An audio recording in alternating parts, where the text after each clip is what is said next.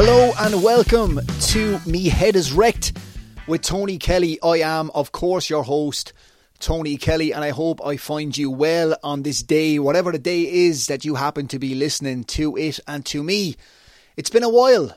Yes, it has been a while, and it's been a strange while.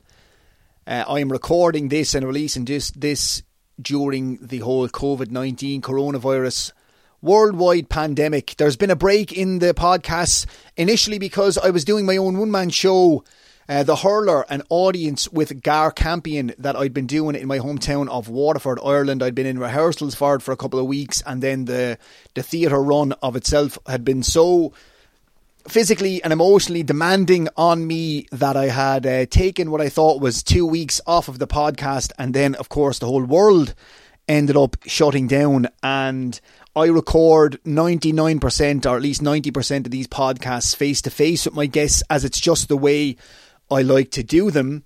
Other than I think maybe Rob Santos and Sarah Ann Massey, they'd all been done in person. And I had some other guests lined up to be in person on the podcast over what would have been the next couple of weeks. And obviously, due to restrictions, lockdowns, and stuff, that didn't happen. So the podcast was officially on hold. Now, adding to that, the fact that um, some days for me have been okay and some have been very bad during this lockdown, I started getting into the whole idea that I shouldn't be putting out mental health podcasts when my own mental health wasn't doing the best which of course was ridiculous thinking, stinking thinking, as they call it in um, recovery programs. And I kind of, I'd done a couple of interviews myself for different people's podcasts and stuff over last weekend and kind of realised that talking is good, even if I was in a bad mood or not a great mood and, and stuff, doing those different interviews and doing things, it, it kind of made me step up a little bit and even just talking about stuff that had nothing to do with what was going on with me was at least getting me speaking to people and stuff. And I thought, you know what? Uh, if any time where a podcast called Me Head is Wrecked is relevant, it's during the whole coronavirus, uh, COVID 19 pandemic. So I thought, look, I need to get this up and running again, if only for my own sanity and give me something to do because everything I had been planning on doing uh, it's not happening, just like everybody else in the world right now. It's not just me, of course. Um, I was, of course, had a radio show called uh, Sound Out with Tony Kelly. That is not happening anymore due to the coronavirus pandemic. Um, I had a lot of stuff lined up in my future and plans and stuff that are on hold, I suppose, is the best way to look at it. And yeah, I suppose I just thought that there's a lot of content out there at the moment that people are trying to do from home. And this podcast was originally started by myself telling my story in a way to help people who are not doing well with their own mental health. And that I think is um, needed now more than ever. And I kind of realise that now. So even if I'm not doing so hot myself some days these days, uh, I think it's important to keep this podcast and this train going. So that's what I'm doing.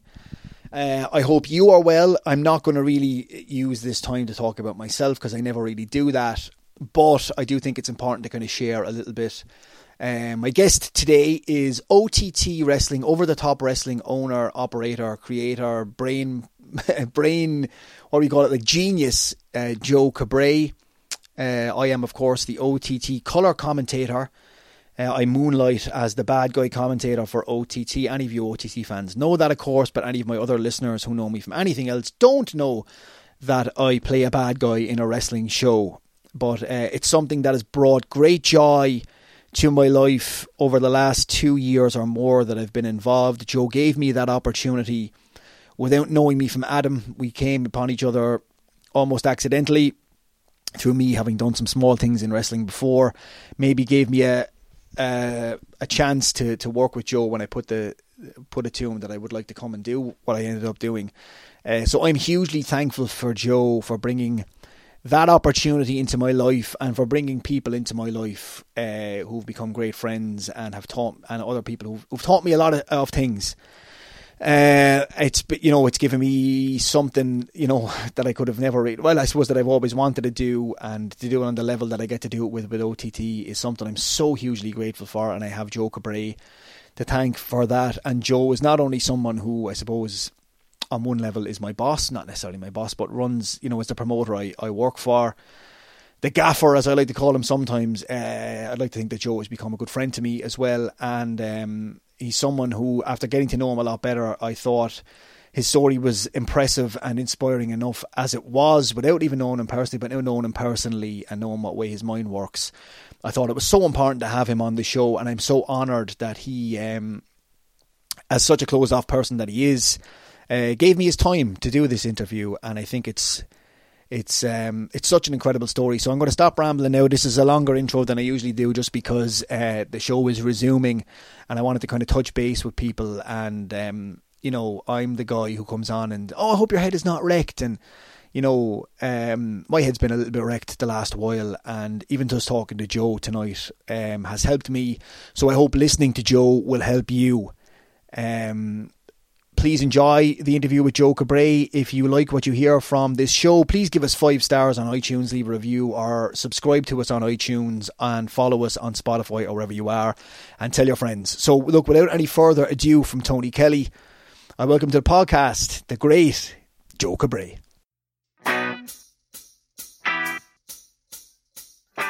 Okay, I'm here with, I suppose, owner and operator of OTT Wrestling, Over the Top Wrestling, Joe Cabray. Joe, thank you very much for coming on the podcast.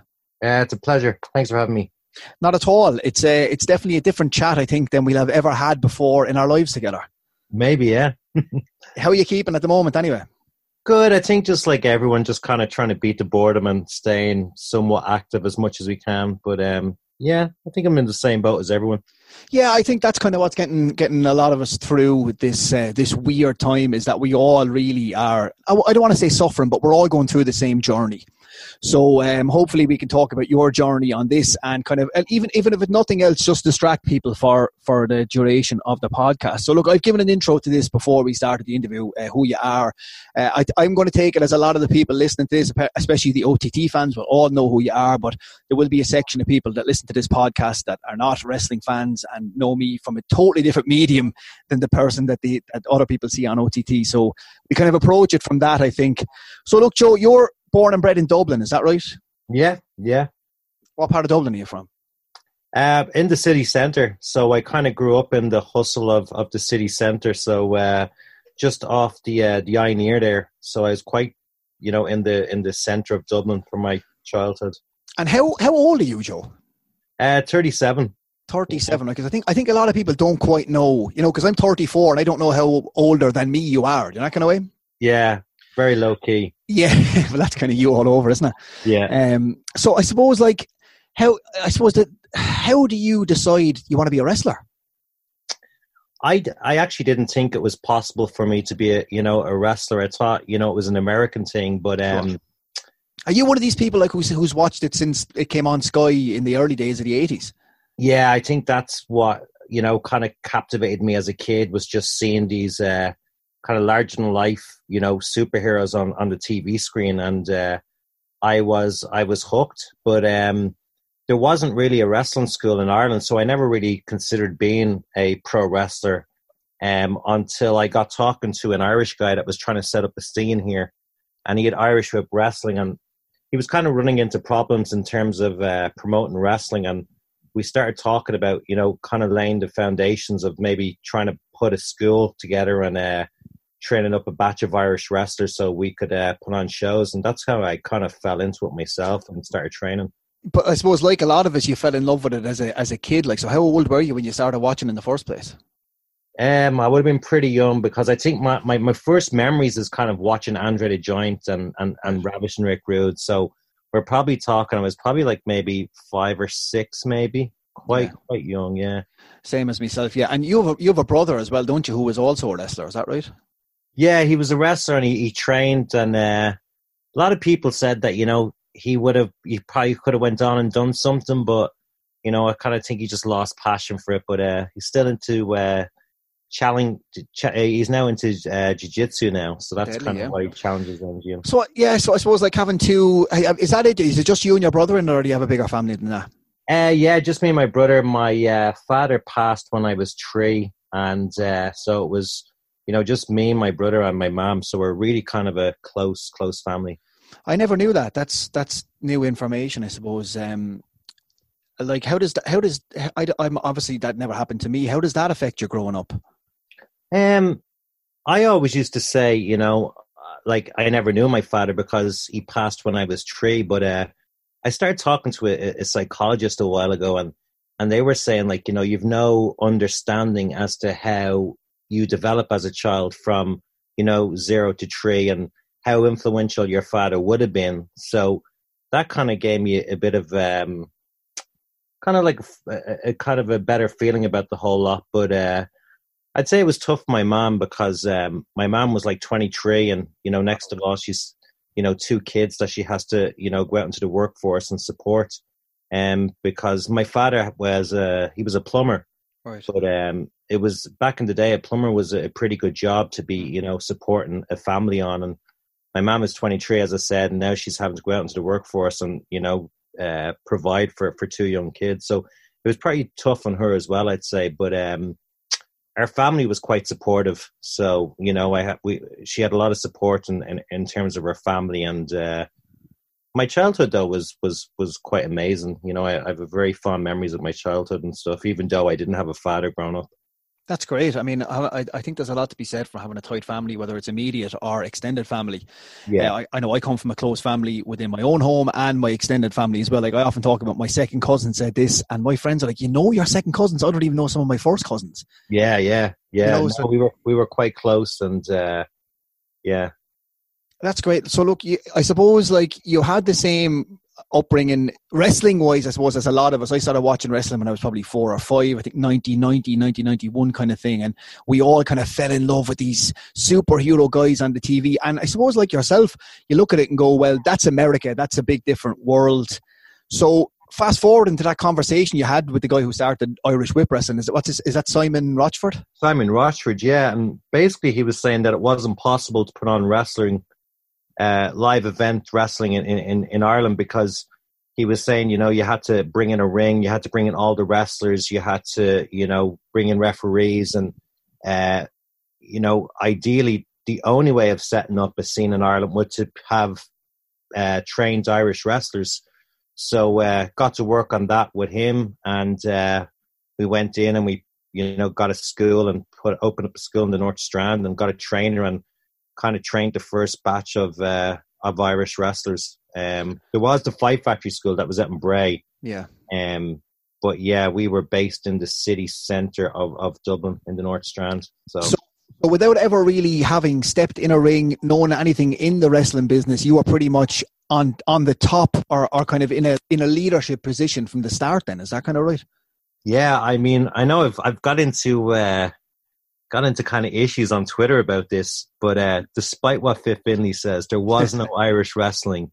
Uh, you know, there might have been some um, stuff up the north many yeah. years ago, but there there was no scene here. So we're all on the ground, kind of just essentially trying to build the foundations of of wrestling. And around that time, you would have had guys like Madman Manson and Sheamus and um, you know, in the Bray school, you would have had Fergal and sorry Finn Balor, and you would have had Paul Tracy and Paddy Morrow and uh, all these guys, and, and, Becky Lynch, kind of yeah. building the foundations out there. So uh, it was uh, a crazy fun time. Probably some of my best memories as well. We were all just down in a. We actually had a, a little train arch, and uh, there was enough space to get the ring in, and maybe two or three judo mats, but uh, everyone just such a good vibe. You know, everyone was kind of going down and training. I think the school during the summer was open maybe six days a week. It was just so much good energy. Everyone was so um, committed to trying to make it. You know. And how old are you at this stage? Uh, probably mid twenties. I'd say twenty five. So what was before this? Like, was this always the dream? I need to try and find a way to be a wrestler somehow, or was there anything else for you? No, because I just I never believed that it was possible for Irish people to become pro wrestlers. You know. Um, yeah, because you were after mentioning names like even Sheamus take it for, for there. Like Sheamus is on your side of the fence, I suppose, in in the IWW camp. Without yeah. getting without getting too far into it for, for non wrestling people, but like people, I think even non wrestling people would know who Sheamus is because he was the first Irish guy to ever go over there and, and do something. Yeah. So, like, was it when you see kind of them sniffing around him that you start going, well, maybe this is an option, or, or how did that come together?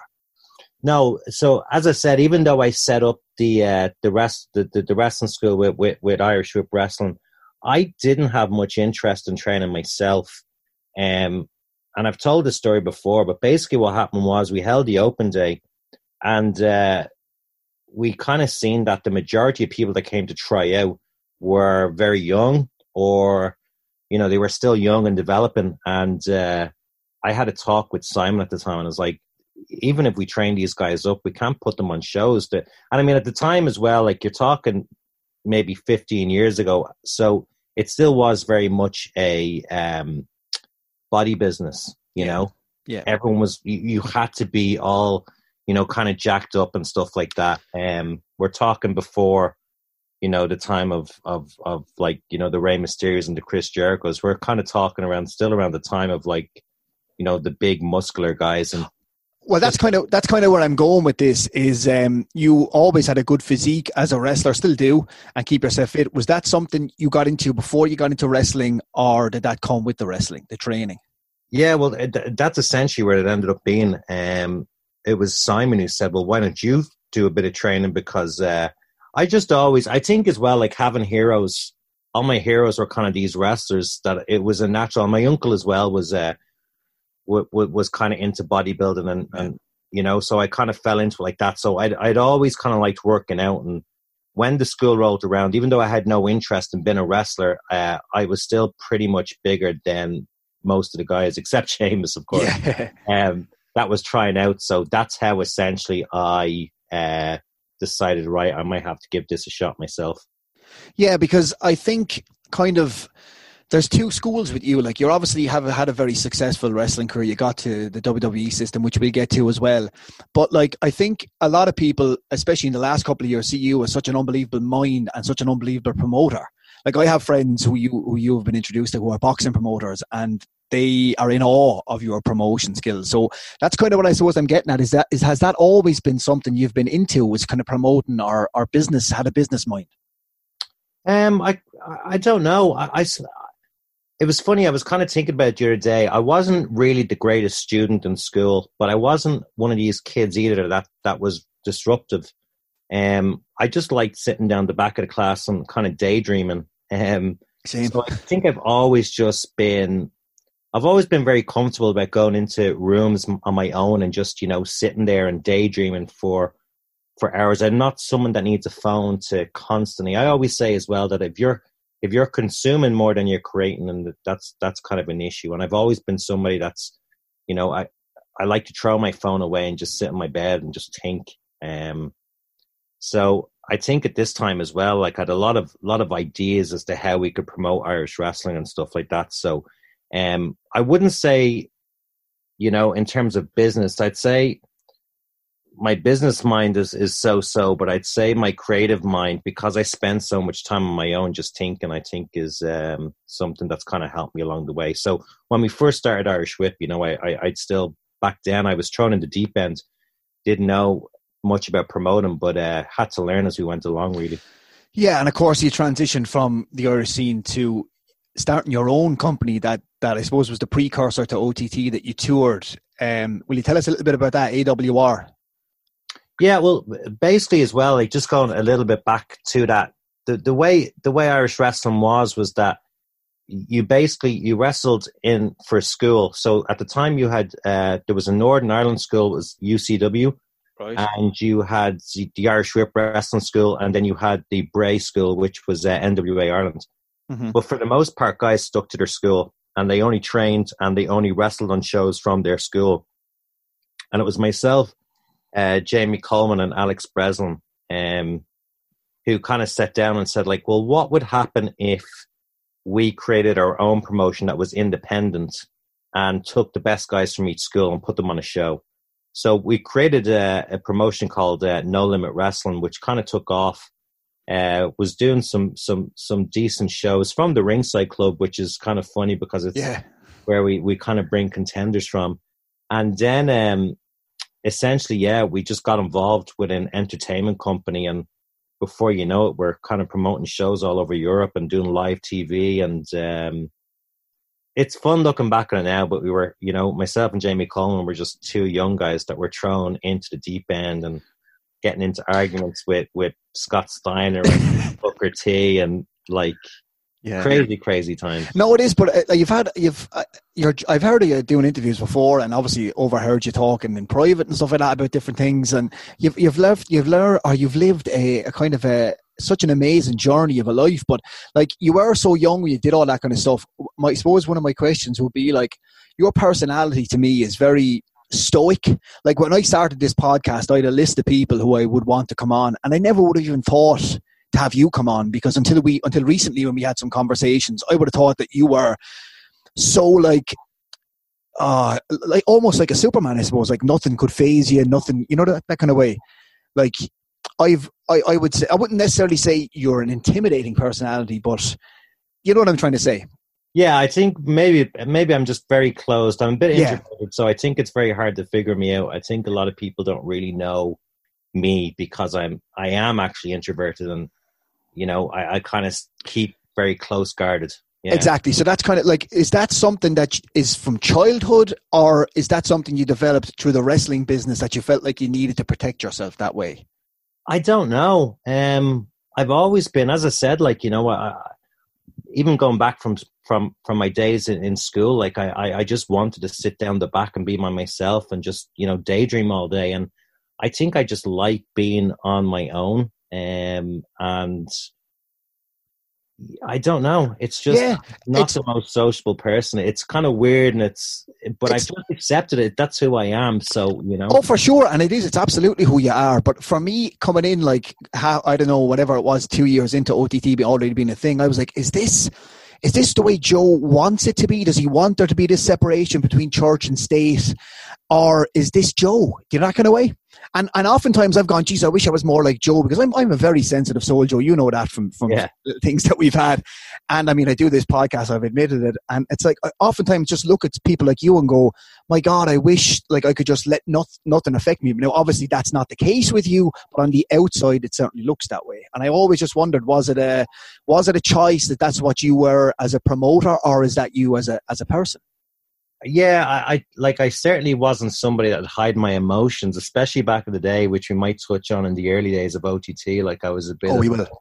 Yeah, I was a bit of a, a fucking probably a bit of an asshole, but um, I think as I got older as well, I think I just it's just I think as well people a lot of people are only around me on show days, and um, so a lot of my trainees at my school kind of, you know, it's a bit more relaxed. I think like yourself as well, like you'd kind of only be seeing me around show days. Yeah. Like if me and you go for a coffee on a random day, I think it's a it's a different story. But on show days, I think yeah. I've just I've so much um that I kind of need to be in the corner of the room, just thinking by myself, like, okay, so and so still the hotel room.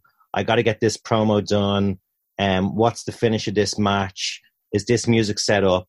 What's the story with the lights? You know i've just so much going on that i can't i don't have time really i suppose to kind of just hang around and, and shoot the shit with people you know? So maybe that's where a lot of it comes from people don't get to see me on show days when everything is just hectic. Maybe, but uh, uh, it's it's for me, it's actually the perfect way to be as someone who runs the show because you really run the show. You know that kind of way, especially on show days, as you said. Like it's just all business and it's it's so professional and it's a very. I just wondered always. Now, obviously, from getting to know you, I know that you're a different person as you said, we go for a coffee. But just, I always wondered on show days, is it something that you actively built up to being in the wrestling business, that kind of wall, or was that just the way you handle your business? So I suppose that answers the question. Yeah, I think I think I'm a little bit more uh, laid back if it's not a show day, but on a show day, I think I just find them pretty stressful. I just want everything, and I think as well, part of it, part of it is just probably a bit of control, but I kind of pretty much handle the majority of things of OTT, like you know, from every aspect, from you know, merchandise oh, yeah. logistics, you know. So I think that could be it as well, you know. So you're you're in your twenties, you're running this AWR tour where you got ex WWE wrestlers, huge names, and you're somehow in this position of touring these huge buildings. You've got TV in Europe and stuff like that. Are you still wrestling now, Joe, or are you just running the company? Uh, we had so much more help. Um, so back in the day on those tours, they were they were gigantic. They were probably too big. Um, looking back on it, but we had uh, we had two tour buses, uh, two production trucks on the road with us constantly. Um, you know, we'd get to the to to the venue and there'd be catering there, and um, so we had a lot more help. We had tour managers, we had stage hands, so I was able to wrestle on some of those shows. Um, I didn't wrestle on them all. Sometimes I just like to be backstage and kind of making sure that everything is running. But um, yeah, with the extra help, um, we just I was able to do with some of those shows, which was a great experience getting out and wrestling in front of you know five thousand people and in all these different countries, you know. Absolutely, I'm sure it laid the groundwork for where you're eventually going to end up, which is where we know in in the WWE system. But just kind of before we get to that, I suppose a lot of casual fans and and stuff will know, and I've heard stories about the party atmosphere in wrestling and stuff like that, especially back in the day. And now you have a lot of these guys who've come from ECW or or other or other eras. And like, did you see much of that? Did you partake in much of that being on the road? Because we, have heard the tales so many times of heavy drinking and partying and stuff like that. Was that something you ever got into? Uh, yeah. I mean, I think the problem was as well was those tours were basically filled and i'm not i mean there was obviously some some really i have to say the majority of the wrestlers that i've come in contact with from the ott level are 100% but the former WWE guys were not all of them, you know, but mm. I'd say 85% of them were cool and easy to deal with, and then the other 15% were just were nightmares. But um, the majority of the people on those tours were people on those tours were basically people who had been fired by WWE for reasons, you know. Right. Um, so there was on those tours, uh, there was a lot of drugs. Um, that would have been the first time I would have taken oxycontin and stuff like that. Um, essentially, just you know, that's kind of where I, uh, it's kind of where I found out about it. You know, where yeah. you're sitting on the bus and you're like, um, you know, fuck, my back is completely messed up, and someone says, "Well, here, take this," and you take it, and then it's you know two, three days down the line, you realize you're you're you're taking OxyContin and stuff like that, and you know, which is an opiate, which is essentially kind of like almost like heroin. Um, yeah, I was going to just interject. It's not almost like heroin. It's it's it's basically heroin in a pill. Yeah, you know. So, uh, like, yeah, if, yeah, go on. Sorry.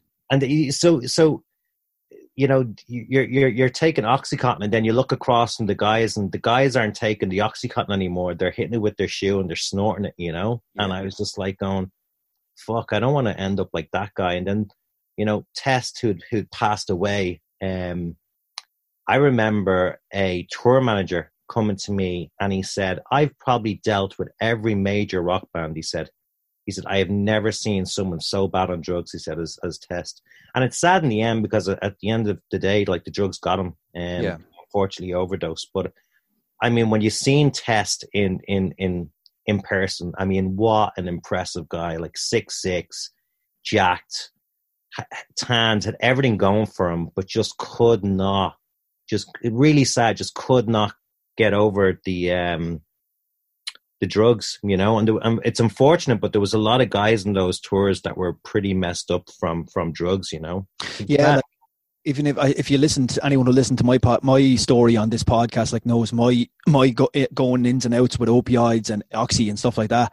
So it is interesting to hear. And I wasn't even in the wrestling business; I was a comedian. Um, so it is interesting to hear. Obviously, Test was a former WWF wrestler for anyone who doesn't know, but I always yeah, so I always wonder with yourself being on those tours, did you ever get kind of carried up in it. But like, was it kind of seeing that? Then is that maybe a warning to you that you went? I don't like you already said yourself. I don't want to end up like this. Did, did did it make you stay away more, or how did that go?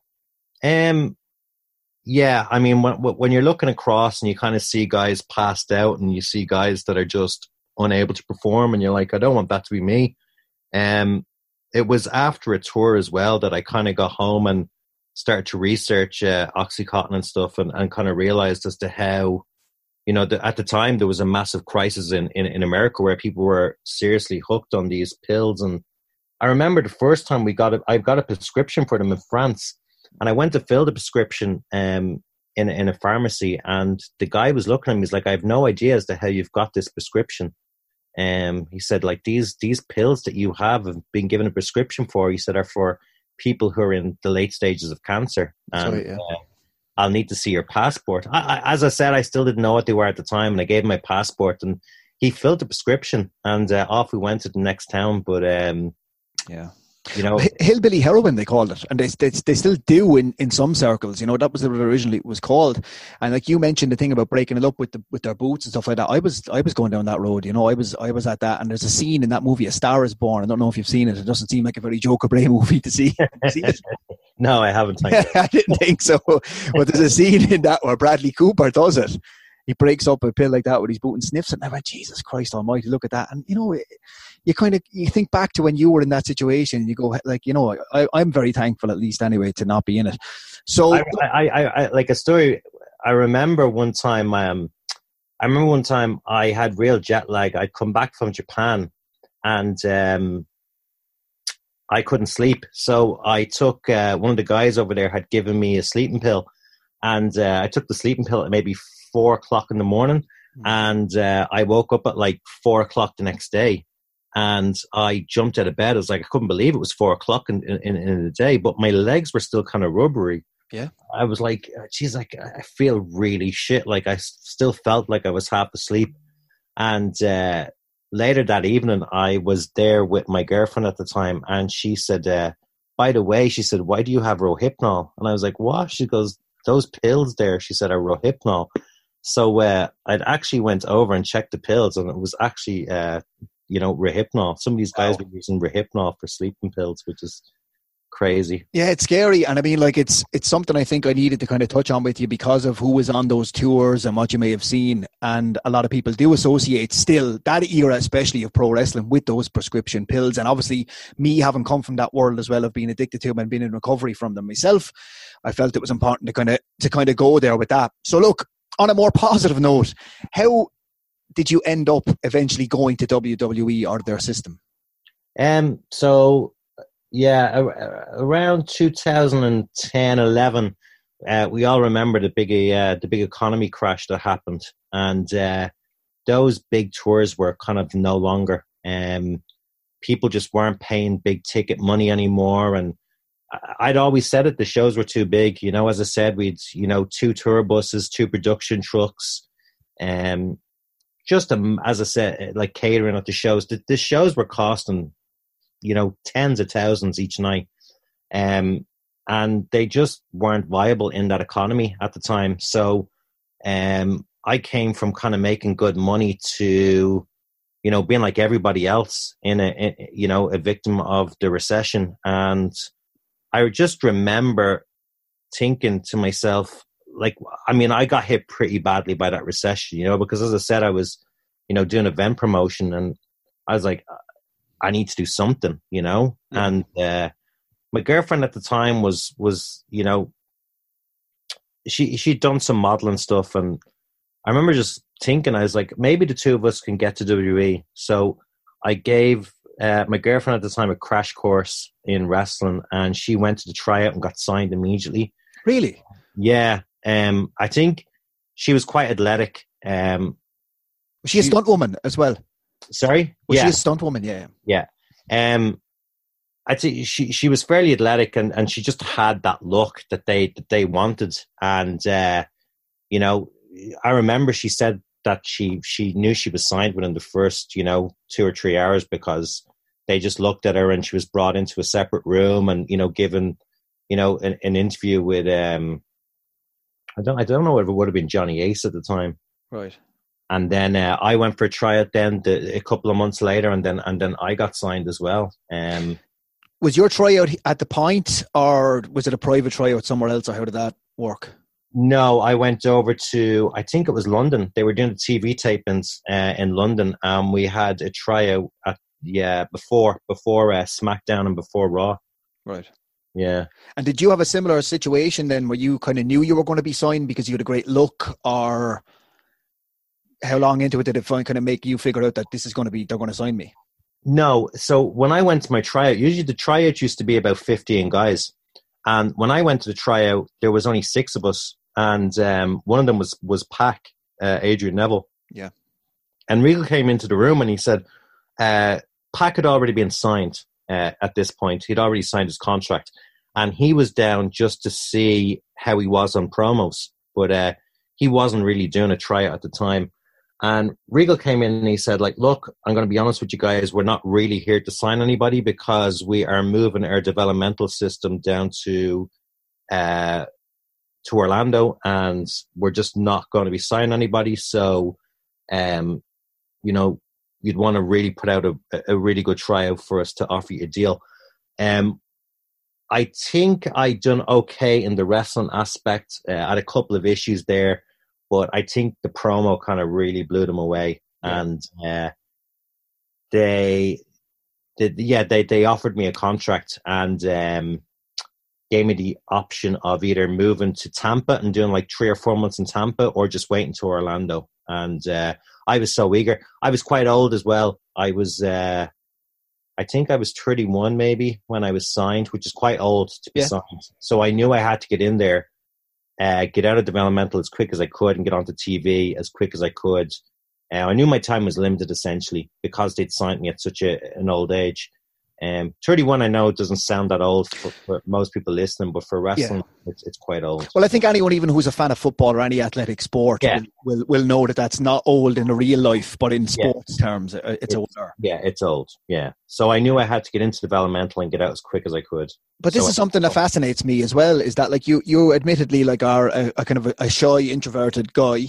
Yeah. But, but, yet your promos, your interviews, for anyone who doesn't know what that is, like when you're talking to the camera or whatever through the microphone, are so good where how did that develop? Because that was something I wanted to ask. Was was that something they developed or something you had going in there? Uh, I think I. I mean, they definitely, definitely like developed it, but I think I had a decent base because I, I like. I was lucky as well from those tours. Uh, Bret Hart, I'd kept in contact with him, right. and I remember mailing Bret, and I was like, you know, I have a tryout. Can you give me advice? And he actually called Regal for me and said, like, you know, what what are you guys looking for? Wow. And uh, he said that, you know, your promo is incredibly important, uh, your look is incredibly por- important, and your athleticism. And they said in that order as well. So I'm like, um, the promos are incredibly important to all of this. So maybe that's what I need to focus on. So uh, I focused a lot of energy on, you know, building a really good promo. And, uh, you know, it just paid off in the end, I suppose, because I I did the homework, you know. Yeah, no, it's absolutely amazing. Like, and then all of a sudden, then you went from like the kid thinking, "Oh, this is an American thing. I can never be in WWE or be a wrestler," and then all of a sudden, you find yourself in Orlando, signed by WWE in their developmental system, and working under names like Dusty Rhodes. Yeah, does that just blow your mind? Incredible. Like, I mean, I, I, I actually went to Tampa first. So, I, so I went to Tampa for a while. So I was a part of the old uh, uh, NXT. I don't even know what it was called. It was called FCW, NXT. no? FCW, yeah. I don't know what they were calling it NXT at the time, but I remember the first day walking in and they had this big banner and it was like, remember you're a WWE superstar. And I was like, holy fuck. yeah, because I mean, like you, you have done what only, you can literally count on one hand the amount of Irish people who've who've gone and done this. And at the time, you could certainly only count on maybe one finger.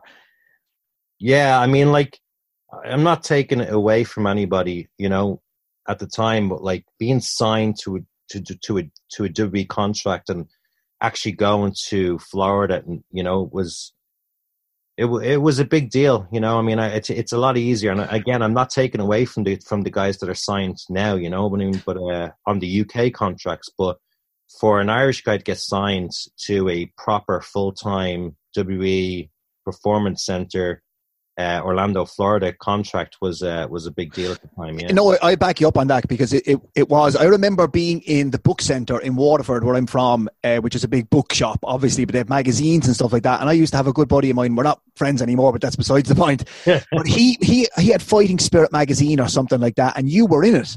And he was like, "Oh, this guy's going to be huge. He is from Ireland." And you were doing the like the the Luther Ward kind of Brad Pitt from Snatch gimmick at this point, and he showed me your picture, and I just looked at you and went, "Oh, I can't wait to see him on TV."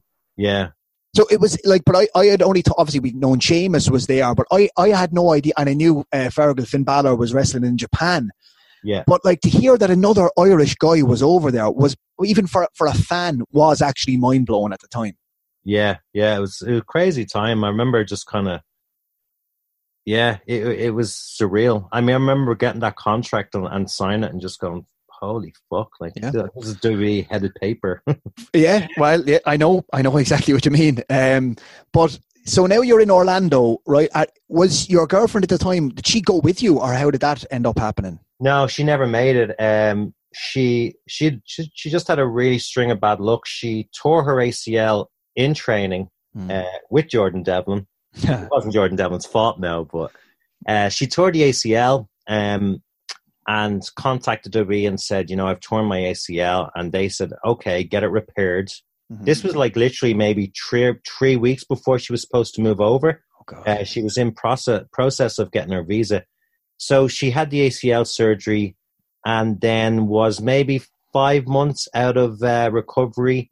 Um, met up with some friends. Uh, one of the friends gave her a bear hug. They both fell to the ground, and she tore it again. Oh God! And at that point, we just said, "Look, we we we can't wait because uh, ACL surgery. If anyone's had it, they know it's just uh, it's a horrible, horrible yeah. surgery. I mean, you're talking eight, eight, eight to eight, nine eight months. months, eight, nine months, yeah, of recovery. And they were like, essentially, WWE said, we're not going to wait two years, you know, so uh, they, they, they canceled her contract. So she never made it. So I ended up living with uh, me and Becky Lynch, uh, Becky Quin ended up moving in together and, and, and uh, training because she, she got signed and then moved over uh, to the Performance Center in Orlando. So when I was moving from Tampa, Becky was moving from Dublin, we decided to, you know, just share costs and, and get an apartment together. Which well, that's that's perfect because that's where I'm going with next. Is that like you were over there alone, as as I would have thought, and like eh, I was going to say, like what was that like for your head in America? Because I can only speak from my own end of things. When I moved to America, doing what I was doing originally, I was completely alone and left to my own devices, and it ended up quite disastrously. So, yeah. did you find having Becky there with you was a, a great help, or were you still was your mind wandering a little bit still? I I wish I had have waited. I wish I had have told WWE, and it's all hindsight. I wish I had told them that I'll wait and go to Orlando. Uh, I went to Tampa. I went to Tampa, and like you said, I was completely, completely on my own. Um, I think you know, as I said there earlier, I put so much focus into being a great wrestler, having a great promo, and making sure I looked the part and I didn't put enough emphasis on how hard it would be to leave my life behind. Yeah. And um, you know, you probably understand all this as well as what I'm saying. You know, like uh, I realized, you know, I had to condense my life into three suitcases. I lost my dog. I split up with the girlfriend. Um, you know, you'd no comforts. You know, you know, like if you're kind of just feeling down or something like that, you know, you give give someone a call and you go out for a drink or you go for coffee. And I didn't have that in um I didn't have that in in, in Tampa. Uh, I was very much alone, and I think as well the problem with it as well is the, the kind of entertainment business that I was involved in, being WWE, was kind of everyone was trying to get out of there, you know, and everyone was kind of paranoid. So it wasn't like going into an office, you know, a nine to five office where everyone was just kind of, you know, happy to get along. People are trying to, people are looking at you as your competition. So. Sure it wasn't like they were going to go out drinking with you, you know. Now you, you did have some friends, um, but it was very much like everyone for themselves, um, the environment, and then on top of that, then I got two back-to-back concussions, mm-hmm. um, and I suppose as well, like the the concussions in itself probably caused depression. Yep. and you probably have a little bit of depression anyway because you're on your own and you're you're kind of you know you're lonely and you don't have your family you don't have your supports that you and your comforts i suppose you know. I mean i had a dog that was a massive comfort to me and all that was gone and i'm just in a, little studio apartment in in tampa. Um moving up to orlando um was much easier um especially as well having becky there. Um and Be- me and becky like get on so well you know. Yeah. Um but I just felt at that point that WWE were kind of looking at me as damaged goods. I think they'd looked at me already like, you know, this guy is, uh, you know, he's he's in his early thirties. He's had two concussions. Um, and I think that was kind of weighing heavy on my mind as well, you know. And do you think there was any substance to that, or do you think it was something that you? Because I'm the best in the world for creating these scenarios that don't exist in my head. Do you think there was any bit of that in it, or do you think it was really was that? Um, I don't know. I, I just I couldn't catch a break. Um, I, and it was probably me because my mental state. I always I remember reading it. I remember listening to an interview with Tom Platz, who if anyone knows this, listen to this, will know he's a, he's a famous bodybuilder and uh, he was pretty big on saying that if your mind is, is starting to go, your body will give out. And I think that's what happened to my girlfriend. Um, she would have been at the time she would have been moving to uh, Tampa on her own because their contracts we weren't signed at the same time. I don't think she really wanted to go, and I think that's why she tore her ACL. Um, Tom Platz as well was you know known for the, the, the best legs in bodybuilding, and you know, he said that he was so busy traveling and doing all these conventions and he was starting to become unhappy. And then one day, uh, I think he tore his quad and it was his mind's way of saying, you've had enough. It's mm-hmm. time to mm-hmm. go home and take some time off. And I always wonder, like, did I get those concussions because I just mentally just wasn't there? Um, and is there any way to help yourself, Joe, when you're when you're over there on your own? Like, I mean, the American healthcare system is not exactly known for its hospitality, so you can't exactly walk in. Like, did WWE provide any counselling? Did you go about counselling yourself? Did you like? Did you like? For me, in that scenario, I turned to drink, I turned to drugs, I didn't turn to help. Did you self medicate, or what did you do to handle it, or did you handle it at all? No, I mean, like we were drug tested, and I know people look at the WWE drug test and go, "It's a joke." It was, it certainly wasn't a joke for me. Um, yeah. I wasn't a big drug user anyway. Like I was, I mean, I wasn't a drug user. Period. Um, so you know, I if people know me as well, know that I I, I very very seldom drink. So that mm-hmm. wasn't a, a, a, thing for me. Um, you know, the the thing as well is that you weren't going to go to the V and say, "Hey, I'm feeling depressed," because yep. then it goes, "Well, this guy is depressed. We need to get rid of him." You know what I mean? So, mm-hmm. um, there wasn't really that much support. Uh, I have heard now that it's it's a, it's a lot better for for the guys there now, but um, back then, like you know, I remember one guy uh, got suspended because he took uh, Xanax, you know, and. Mm-hmm that was basically it. You know, he didn't get fired, but like it was kind of instead of looking at well, why is this guy using Xanax? Um, you know, he was given a strike on his uh, on his drug failures. Yeah, well, I think it's important to point that out as well. Is that people think you know that oh well they're drug tested quote unquote, but anyone I know who's there or who has been there, it's a legit thing. You get drug tested, and if you get caught three times, you're gone.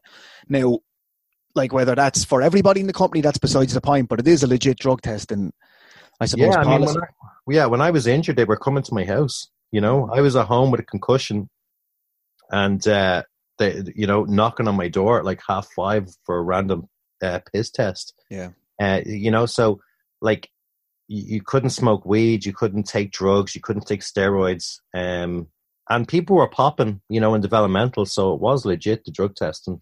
Yeah, well, I suppose that's a way of uh, there is a duty of care there as well. And if you're injured and you're at home on your own, and I suppose if your head does start going, at least they are checking in, and they're you know it's it's to do a drug test, but at least it's they're testing something, I suppose, you know. Yeah. Oh, and, and to be fair, like you know, I did have calls from from them most days. Hey, how you doing?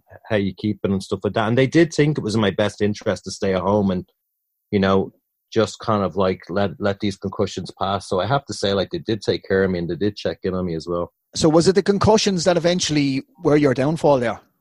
I think it was a combination of everything. Uh, people that say this as well about the developmental system and there as well is that I got the, they have their own way of of doing everything, and I had my own. I'd been trained in a certain way, and obviously, WWE want you to do certain things their way. And I think just a whole load of, of, of, of I think it was the concussions, uh, my age playing on my mind, um, knowing that I had to get out of developmental quite quickly and get onto TV to be worth the investment. Um, you know, it, it just questioned myself. Um, I kind of think I lost my com- I lost my confidence a great deal massively, massively. And I think it was a combination of, as I said, just the age, the concussions. These guys think that I'm injury prone. These guys think that I'm, you know, whatever. I'm not returning on their investment.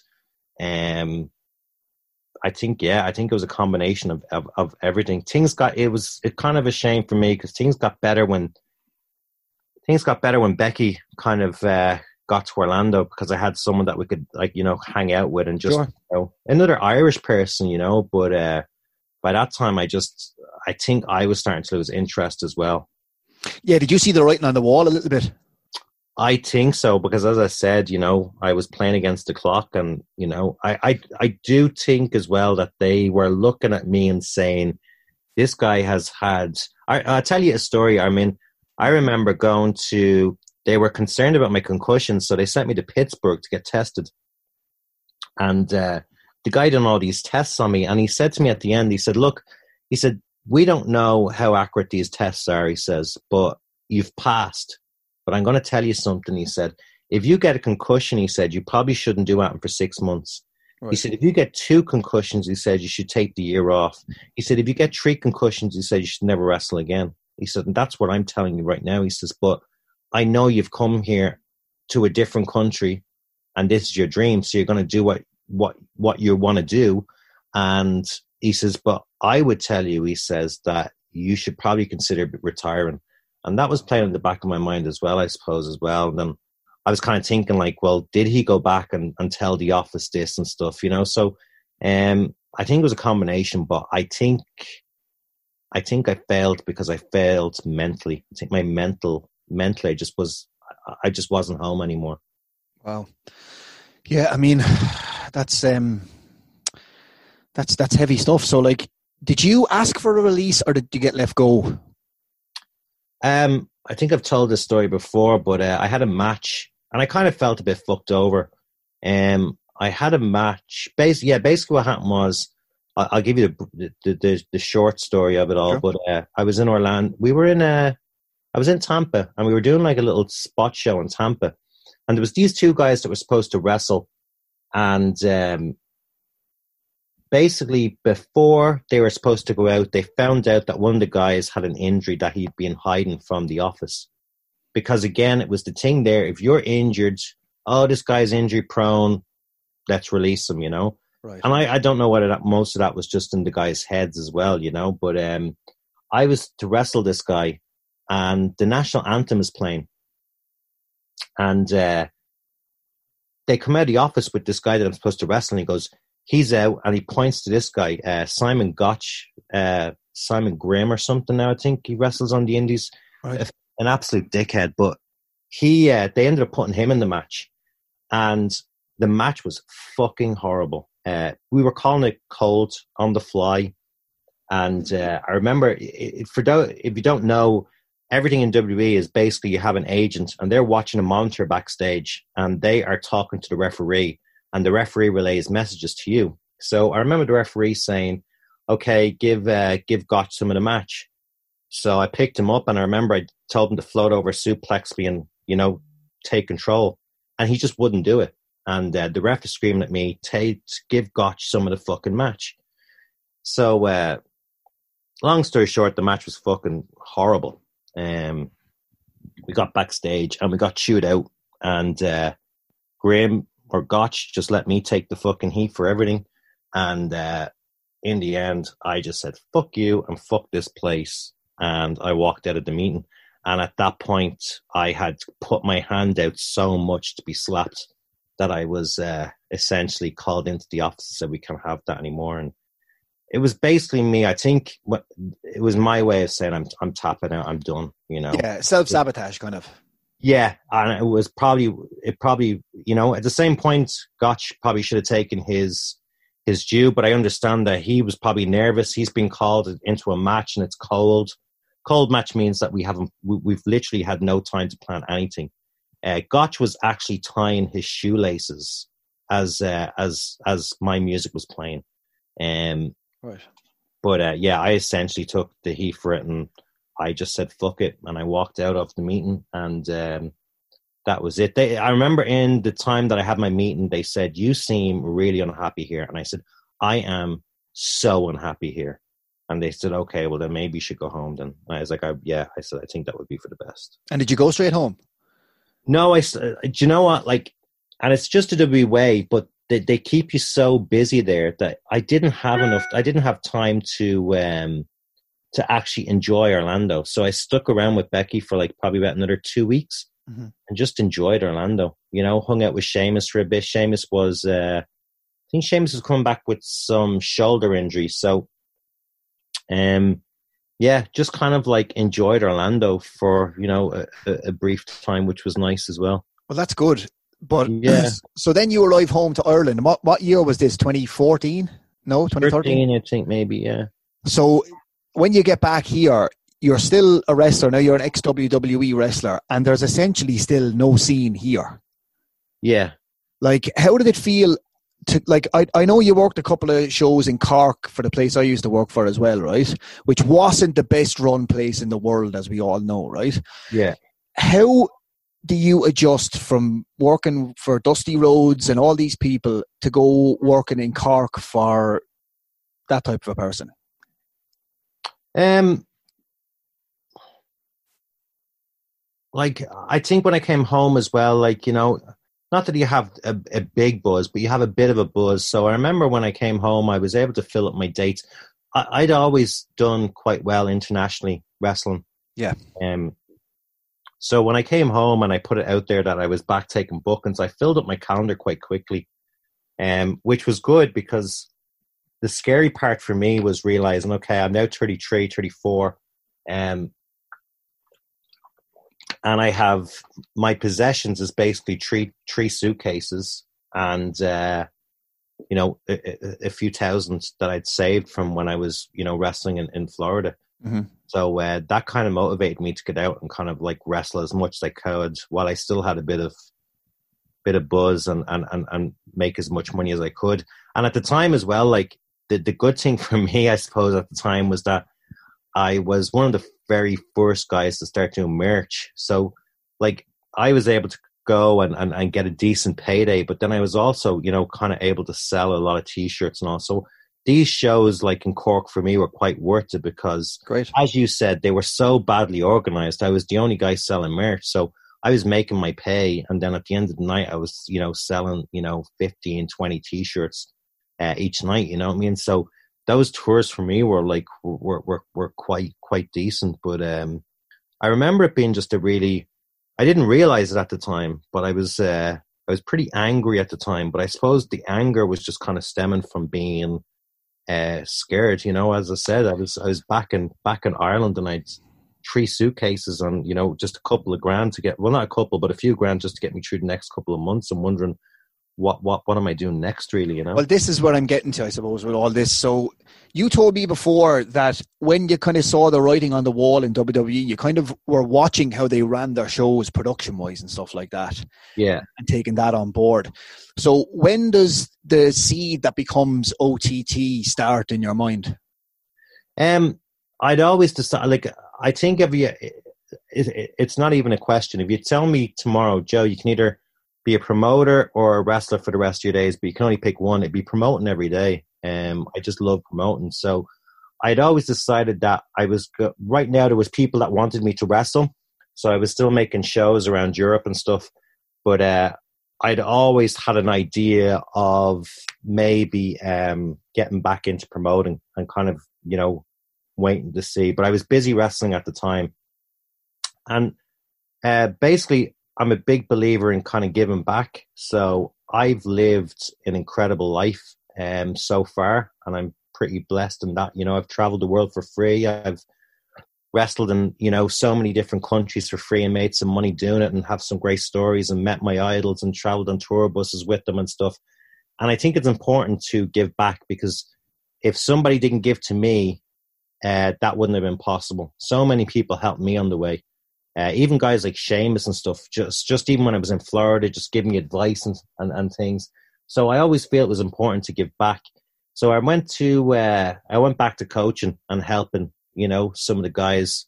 Um, and who would have known, you know, like going into that school, some of those guys that were there. I mean, Angel Cruz, um, Rocky Mack, uh, Session Martina that I would have Scotty Davis, just this amazing kind of run with these guys. Um, But yeah, I remember talking to the guy that who owned the train school at the time, Leonard Hanna, mm. and he was like, "Would you be interested in kind of like uh, looking at doing some shows?" And I was like, "Yeah, definitely." And we started bopping the idea of maybe doing over eighteen shows, and that's basically where it took off. Uh, I remember we were both thinking of venues, and uh, Lenny said, "What about the Tivoli?" And I was like, "No, the Tivoli is closed years. You know, nothing goes on in the Tivoli." He's like, no, no, I think it's back open. And I remember we had a meeting with the guy, and it was like the universe all just, you know, leveled up for us. Everything fell into place. I remember the guy in the Tivoli was like, I've just taken this contract over. Uh, I really need to get gigs in here, so I'll give it to you cheap and I'll do drinks promotion for you. And I remember talking to Lenny and I said, Lenny, this place is either going to absolutely die or it's going to be the greatest thing that's ever. and uh, funny enough, I was going through my phone yesterday. I'm going to upload them onto Twitter. And I still have in my phone the pictures from the day I went into the Tivoli. And I started taking pictures of the Tivoli to uh, have in my mind as to what we could do with it. But I still have the pictures of the first time we went to see the Tivoli but this is like this is what's so amazing about your story is that like um, the Tivoli is an old theatre in, in Dublin city centre, but you can see famous wrestling journalists tweet about this now as if it's a fabled place. You know, it is a fabled place now. You know, yeah. and it, it came from nothing. It came from you being in WWE, getting concussions, coming home, and then just starting. It's it's all just so serendipitous yeah. It's, you know, to see where it is now is just unbelievable. So, like, I, I suppose, like, at what point did you start seeing this as being like uh, blowing up into the cultural zeitgeist in Ireland like it is now? Um, yeah, I, I think probably when myself and Paul Tracey were doing our program, and I think it was just it was tailor made for for OTT. It was like I was the you know bare knuckle boxing guy, and you know drinking beer in the ring, and Paul Tracey was this noble lord, and it, our characters just worked so well together. Plus, me and Paul have great chemistry. Yeah. But I remember uh, Paul beating me for the belt, and I remember watching people's reactions and knowing that this we have something here. But people were invested, you know, and uh, that's that's when I realized there's something here like for me anyway like i've come in contact with people who aren't wrestling fans but are ott fans yeah and that, that's i think that's the greatest compliment that the promotion can be given yeah definitely definitely you know like i there's there's a certain you know certain people who i know who are not wrestling fans know nothing about wrestling but love ott and that is just incredible. So, like going back to just the start of it, I heard you tell a story before, and I don't know. Well, I think I heard you saying it. Is it true that you had to you asked your mum, or maybe your mum uh, offered to get a loan for you to put on that first show. No, not the first show, uh, and I'm quite proud of this because most most businesses kind of like you know they invest a, a, few grand. We were lucky in terms that we had a ring, we had access to a ring. Mm-hmm. Um, you know, Butch, the uh, the OTT ring announcer, we borrowed his projector. Um, like I think myself and Leonard's put maybe probably like maybe 400 euros each invested into the into the show and it drew maybe i think the tickets were a tenner. It probably drew maybe 140 people. So we'd 1400 euros then to the next show. But it was actually uh the WrestleCon show where I did where it was that's when I was breaking I was starting to do OTT completely on my own. Right. And uh, I decided I was going to do two nights in the Tivoli back to back. And kind of booked this gigantic show and then realized, shit, I have to front all the money for this. And uh, I remember saying, like, look, I've probably like six, you know, I have all these flights to book and all these hotels to book and um, advertise it as well. Um, and my mom was like, well, plus as well, you don't get the ticket money. So I had to pay everyone's wages and front all the wage as well. So yeah, I remember my mom was like, um, you know, as I said, my my mom's a widow, so you know, so she she's not someone that you know, was rolling in money, but she said, like, I have faith in you. And, you know, she says, I have 20,000 there. She says, my savings, but um, you can have it if you want. And she, she gave me the 20,000 and I put it, and thank God a week later, I was able to put it back into her account. Yeah, it's amazing. Like I'm getting, I mean, I'm getting emotional listening to it because, uh, like my parents have been so so supportive for me and for everything I've done, and without them, I wouldn't have done anything near anything that I've done. You know what I mean? Or, or I'm going to do hopefully in the future. So I can definitely completely empathize with that, and that's why I wanted to include that in this story because it's such an amazing gesture. excuse me for me. I have to gather yeah. myself here. I'm ruining my reputation and um, and um, it's just it's just an amazing story. But like, look, there's no point in charting the rise of OTT. That's a different podcast and a different team altogether. Look, everyone knows, you know, how successful it is, and it's become, and it's unbelievable. But I suppose to stay on the theme of the podcast, what about you? You run, you do everything. You have this on your shoulders, on your head the whole time. How do you stay in any way sane? Um, I've been lucky as well to just grow with it, you know. So as I said, the first show was maybe we just had two imports, which was Pete Dunne and Ryan Smile, and you know there wasn't anything too stressful about it. But uh, as it grew, I suppose I grew with it, you know. And that's why I always say sometimes in my tweets, which are so badly written, but I always say like when I watch OTT shows, I remember exactly where I was in my life, you know, whether it be just lying on my bed and you know thinking of, of, of ideas and thinking of how we can get this over and would this work? And um I suppose though like getting back to it I, I said it as well like I was quite angry back then you mm. know? But I think the anger was from you know talking to, to people. The anger I think stemmed stemmed from kind of fear. Yeah. Um fear of like you know as i as i was saying there a while ago like you know i was three i had three suitcases um and you know three suitcases and, and, and you know some savings. What am i going to do next? And i as ott grew i grew in fear of it you know going away.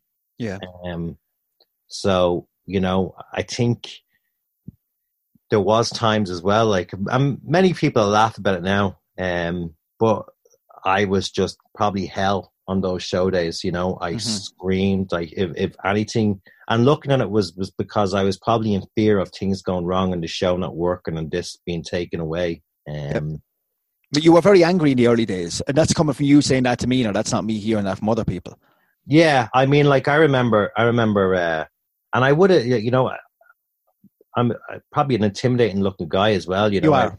all, all jacked up, and you know, I remember one one show. I can't even tell you what it was. One show I remember. I went to the uh, entranceway and I seen Foxy for some reason was standing in the ring. He's the referee, by the way, for anyone who doesn't know. Yeah, Foxy was standing in the ring holding the OTT tag belts, and it wasn't supposed to be that way. And uh, I remember I just started screaming, "Who the fuck gave Foxy the tag belts?" and I remember I turned and I just put my fist through the door yeah. Like a whole locker room was watching, you know what I mean? But mm-hmm. um, I was just mad back then, I suppose. You know what I mean? Not in a good way. No, no, but you're you're absolutely the polar opposite of that now. It's it's very, as I said to you, stoic, very chilled, very leveled. I know you probably don't feel that way, but what I suppose to go for because I've been that angry soldier as well, and it all does stem from fear. It's what I've learned through all the therapy. Is like fear, fear, sadness. I think you know. Yeah, but how do you like? You obviously have coping mechanisms now that you didn't have before.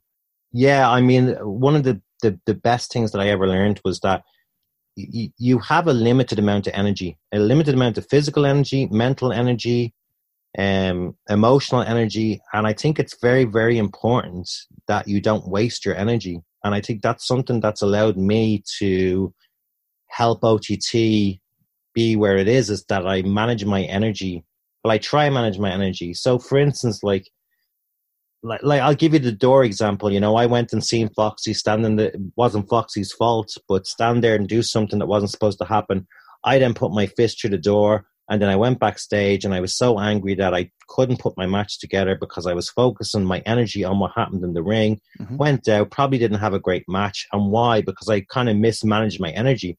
So now I kind of just really focus on, you know, is this am I wasting my energy here? You know, I mean, am I putting my energy into the wrong places? And uh, that's something that you know, because I, I do firmly believe you've a limited amount of energy, and it's up to you to kind of you know be careful as to where you want to place that. Well, that's definitely uh, that's definitely something people can take on at home because it's something I'm taking on myself right now. Even listening to it, I am the worst in the world for giving my energy to other things, and I, there's stuff that I'm. I told you this the other day. We were just chatting. I keep overthinking things that have happened over the last couple of months and just can't let go. And I'm now, you know, it's affecting me during lockdown, but I could be getting stuff done, and it's yeah. all. But like, where did like this is that's hugely brilliant advice. But who gave that advice to you? Where did you come up with this? Oh, my mom. My mom was always she's she's the one that's kind of guided me through all my you know everything. But me and my mom have like we sometimes scream and bicker to each other, but you know she's always been the one that kind of and she used to always say that I was a doorman. I used to be a, a nightclub doorman, and I tell my mom these stories, and she was like, "You're not realizing," she says, "that you got you allowed yourself to get angry because some of the guy is angry." And I was like, "Yeah, but ma, this, this, this, and this," and she's like and it took me a long time to figure it out you know? Um you know just just be very careful as to what you waste your energy on because it's your energy and you, you can be using your energy whether it be your mental energy your emotional energy for things that are going to make you better as opposed to some stuff that's just a you know as i go back to it you know i put my fist through a door probably had to pay for the door. Um you know i then went backstage i was so angry um probably freaked a lot of people out. Um, I didn't have a good match because I, you know, misspent my energy. So, you know, I could have, uh, could have put my energy in different places and you know used it better. I suppose. Yeah, it's a, it's amazing advice, and I think anyone will take that on. But for me, I thoroughly believe that we're we're kind of sent things all the time, and this is exactly the advice that I need to hear personally right now. So it's kind of very serendipitous in itself. So look, I suppose re- most recently we're going through what we're going through now with this COVID nineteen and cancellations and stuff like that. And I remember speaking to you only a couple of weeks ago, which feels like months ago now. Yeah. When you, when you came to Waterford to see my show. Uh, which I was thankful that you did, by the way and um, we sat in the in the bar in the hotel, and you said to me, because Scrapper Mania was coming up, which is OTT's biggest show of the year. And I was saying to you, Are you excited? Are you ready? And I was saying to you that I can now finally start looking forward to it because my show was ending. And you were like, I can't look forward to it. And I was like, What do you mean? And I'm afraid of this this coronavirus cancel. And I remember laughing at you. Yeah. that you are mad. Do you remember that? Yeah, yeah. I laughed at you. And days later, the whole world shut down. Yeah. So I suppose like we had had conversations about how stressed you are com- were coming up to it and all that, and we were talking about mantras and all that kind of stuff, which people wouldn't expect. I think Tony Kelly and Joe Cabray to be talking about, but yeah. we were. So I suppose, like, how did you handle it? Were you okay? Were you not okay? Did you like talk me through that process?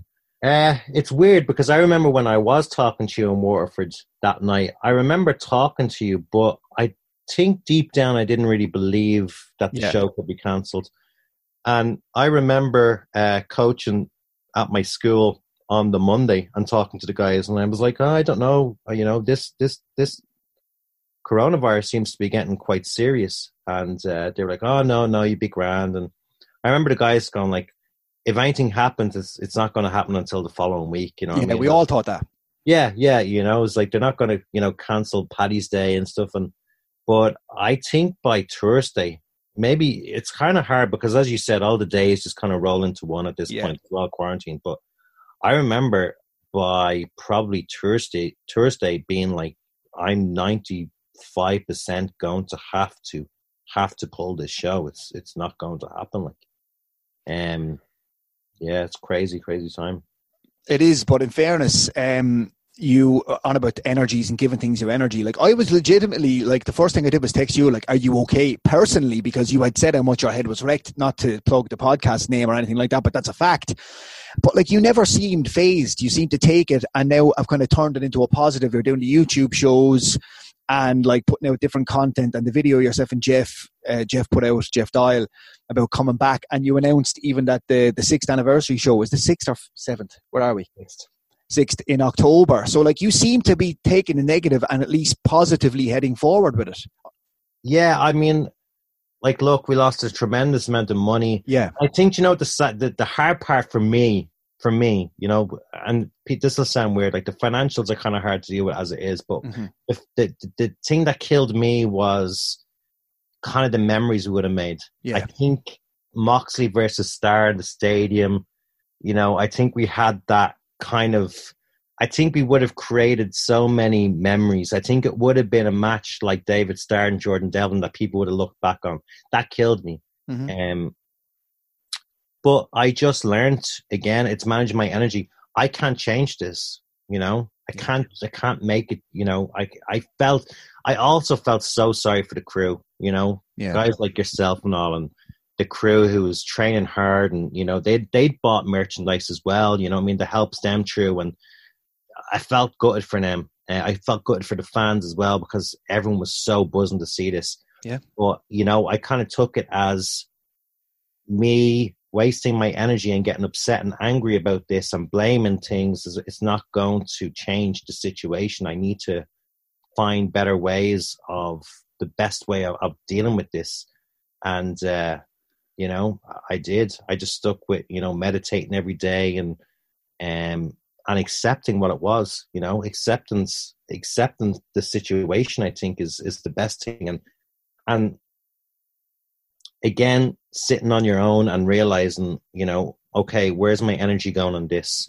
And and what's the next uh what's the next turn? What what can we do you know Well, look, I think that sums up your whole story, Joe. To be honest with you, is to take you know take on this this that would a lot of people would think would be a negative thing and sink within themselves, and actually turn it into a positive and look forward to what's next. It's a hugely inspirational story, and I'm really delighted that you came on and shared it with me and for everyone else as well. yeah it's been an absolute pleasure i want to say as well like just the uh, overwhelmed by the support Yeah. so as you said like taking you know a negative and turn it into a positive i had no i mean i knew people loved ott but i know it enabled me to see fans say this is what helps me through when i'm having a shitty week knowing that ott is you know that weekend or Mhm. this has helped me i mean uh, just the out the, the outpour that i've had from people you know saying like I'd suffered from depression, and you know, it was when I went to OTT, it was the first thing that got me out of the house, and I started coming out of myself again, and um, just you know, the upside of realizing how much OTT means to people, and. That spurred me on so much. It's amazing. It's a, so much positivity all around it, and I- I think that's the that is the best way to to leave it, Joe. So look, thank you so much. Thanks for having me. Thanks, Joe.